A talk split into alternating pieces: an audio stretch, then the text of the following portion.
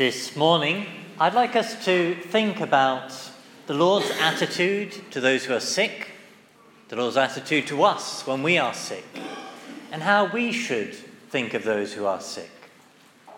And I want to think about that today because this is the second Sunday in a row and we've had a gospel with the Lord's compassion towards the sick being uh, manifested. In particular, today, uh, to the leper. Now, I want to start by noting that sickness is something pretty disgusting. And when we are sick, we become pretty disgusting.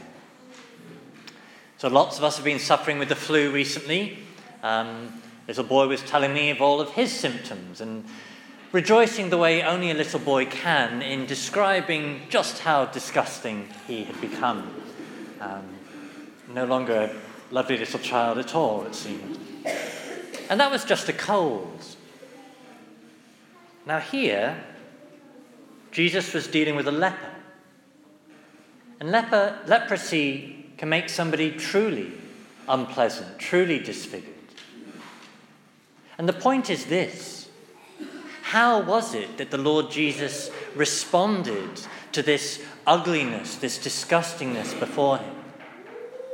Did he shy away? Did he turn in disgust? No, the Lord Jesus looked at him and loved him. The Lord Jesus looked at him and saw that this was still a person in front of him needing love.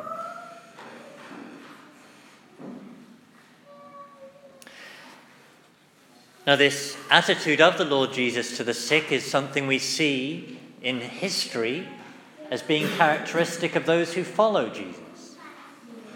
It was something that was a noticeable difference when the first Christians went out across the then known world, um, not bringing just news about Jesus, but bringing a new way of life. And with that, a new way of looking at the sick, looking at the weak, living out the repeated refrain that we hear in the scripture about the stranger, the widow, and the orphan, about those being most weak, most in need, deserving a special care, not a special neglect. So, in the very beginning of the church, when the Christians encountered pagan Rome, it had been the practice of pagan Rome that when they had a baby they didn't want, they would take that baby and leave it on the hillside to die. And the early Christians came along and they made it their practice to find and rescue those unwanted babies, to give them themselves a home where they were nurtured and made welcome.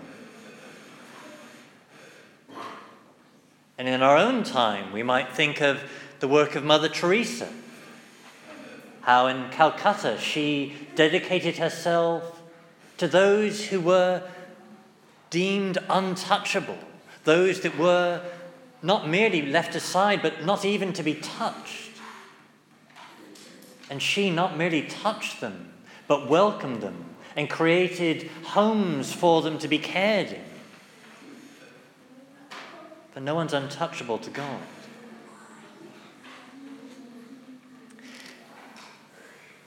And so, as we look down the centuries, as we look across the world, we see that everywhere that the missionary orders of the church have gone, they've taken with them the words of salvation, but taken also with them a new way of relating to the sick and to the weak. And so for us today, well, not today, next weekend, um, as we have, whenever we have collections for various missionary organizations, what does that money go to? Well, some of it goes on Bibles, but the bulk of that money goes on care. It goes on providing health care, hospitals, schools for the destitute. It goes for caring those most neglected. That Christ looked at the sick and ugly and loved them, and the followers of Christ down the centuries are called on to do the same.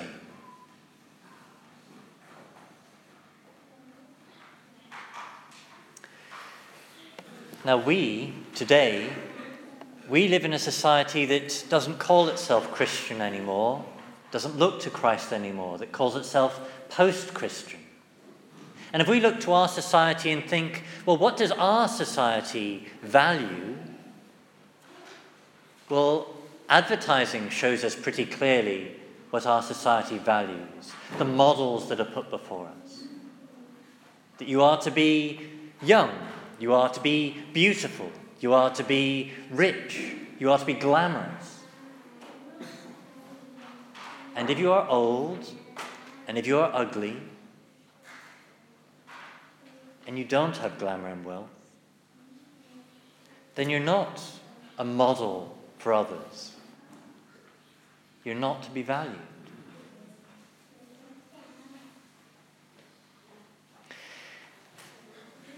Now, I want to close by turning this to ourselves and asking how do we look at ourselves?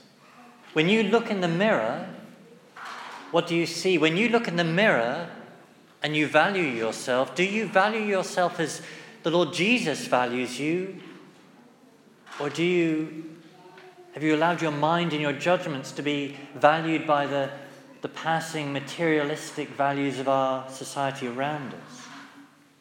When you look in the mirror, do you only value yourself in as much as you see somebody young and beautiful and glamorous looking back at you? Because, in as much as I look at myself and I don't think I have value because I don't see those things, then I've absorbed the values of the world and not those of the Lord Jesus. That the things that pass, these are what the Lord says aren't the things that are of ultimate value. He says, Look at the beauty of the, the fields. He says, Well, that just fades and passes and is good for nothing but to be gathered up and tossed on the fire.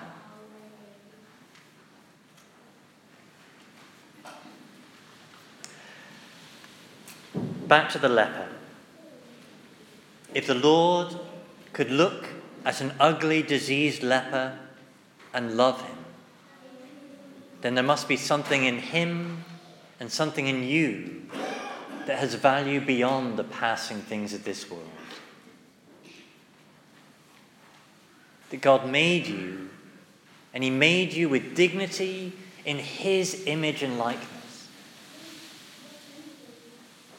So you are loved, you are lovable.